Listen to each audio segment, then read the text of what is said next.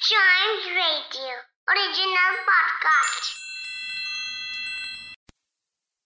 योगशाला में आपका स्वागत है।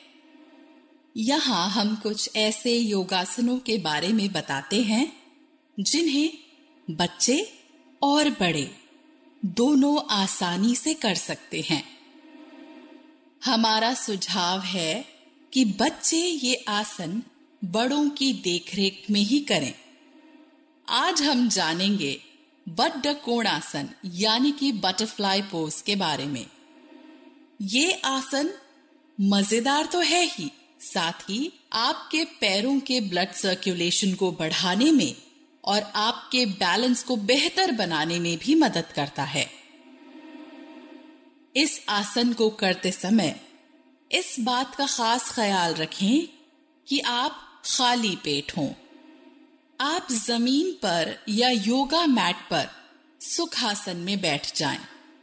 अगर आपको ज़रूरत लगे तो आप एक तकिए का भी इस्तेमाल कर सकते हैं अब अपनी आँखें बंद करें और सोचें कि आप रंग बिरंगे फूलों से भरे किसी बगीचे या वादी में हैं आप एक सुंदर सी तितली को अपने पंख फड़फड़ाते हुए देख रहे हैं और वो एक फूल पर बैठ गई है। ये तितली हमें इस आसन को करने में मदद करेगी। तो चलिए शुरू करते हैं। तीन, दो, एक। अपनी आँखें खोलें और अपने पैरों के पंजों को एक साथ जोड़ लें। जैसे आप पैरों से नमस्ते कर रहे हों। अब आप देखेंगे कि आपके घुटने मुड़े हुए हैं और आपकी बॉडी के बाहर की तरफ़ चले गए हैं। अब अपने हाथों को खींचते हुए आगे की ओर बढ़ाएँ और हाथों से अपने पैरों के पंजों को पकड़ें।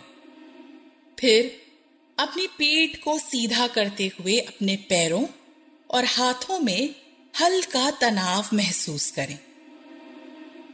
इस मुद्रा को बनाए रखें। एक गहरी सांस लें।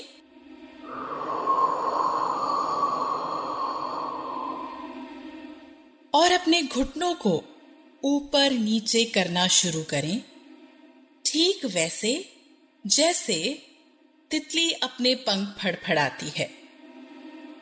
अपनी सांस को छोड़ते हुए ऐसा पाँच बार करें।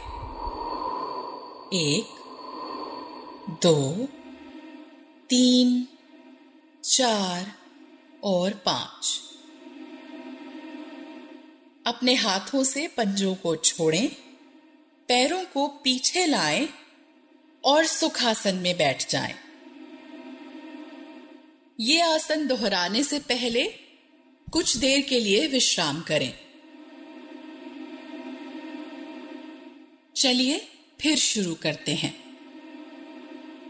अपने पैरों के पंजों को एक साथ जोड़ लें।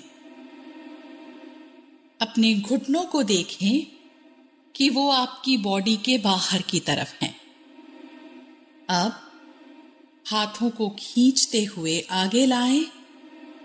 और अपने पैरों के पंजों को पकड़ें।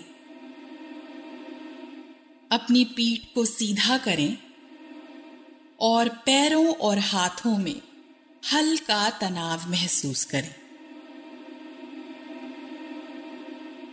इस मुद्रा को बनाए रखें। एक गहरी सांस लें।